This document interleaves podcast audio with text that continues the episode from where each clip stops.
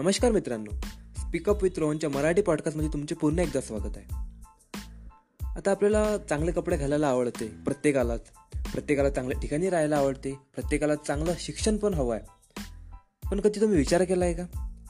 की जर आपल्याला खायला जगायला जे लागतं ते अन्न ते जर आपल्याला मिळालं नाही तर? काय होणार? आता ही गोष्ट डिस्कस करण्याचं इथं काढण्याचं हेच हेच म्हणजे माझं ह्याच्यामागे हे होता हेतू होता की आज आहे शेतकरी दिवस. तर त्याची महत्ताबद्दल आज मला तुमच्यासोबत बोलायचं होतं.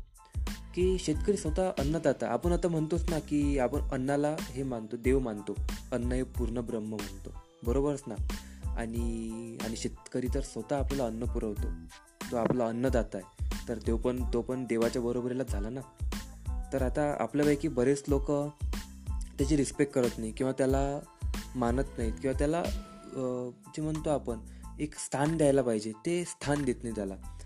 तर मला तेच सांगायचं आहे की जे लोक त्यांना मान देत नाही किंवा जे त्यांची रिस्पेक्ट करत नाही तर त्यांनी त्यांची रिस्पेक्ट करायला पाहिजे. कारण का? तर ते आपले अन्नदाता आहेत आपले जीवनदाता आहे आणि सोबतच जे शेतकरी हे ऐकत असतील कोणी तर त्यांना मला हे सांगायचं आहे की तुम्ही जे पण काम करत आहे चांगलं करत आहे. तुम्ही लोकांना अन्न देत आहे आणि तुम्ही अन्नदाते आहे. आणि काय पण म्हणजे तुमच्यासोबत वाईट झालं तर तुम्ही थोडं त्यामध्ये विचार करायला पाहिजे. पण काही अशी चुकीची स्टेप नाही घ्यायला पाहिजे की ज्यामुळे आपल्या परिवाराला आपल्या आजूबाजूच्या आपल्या नात्यातल्या लोकांना त्रास होणार किंवा तुम्हाला स्वतःला पण त्रास होणार. थोडा धीर ठेवून थोडा पेशन्स ठेवून तुम्ही जो पण पाऊल उचलायचं आहे ते पाऊल उचलायला पाहिजे असं मला वाटते.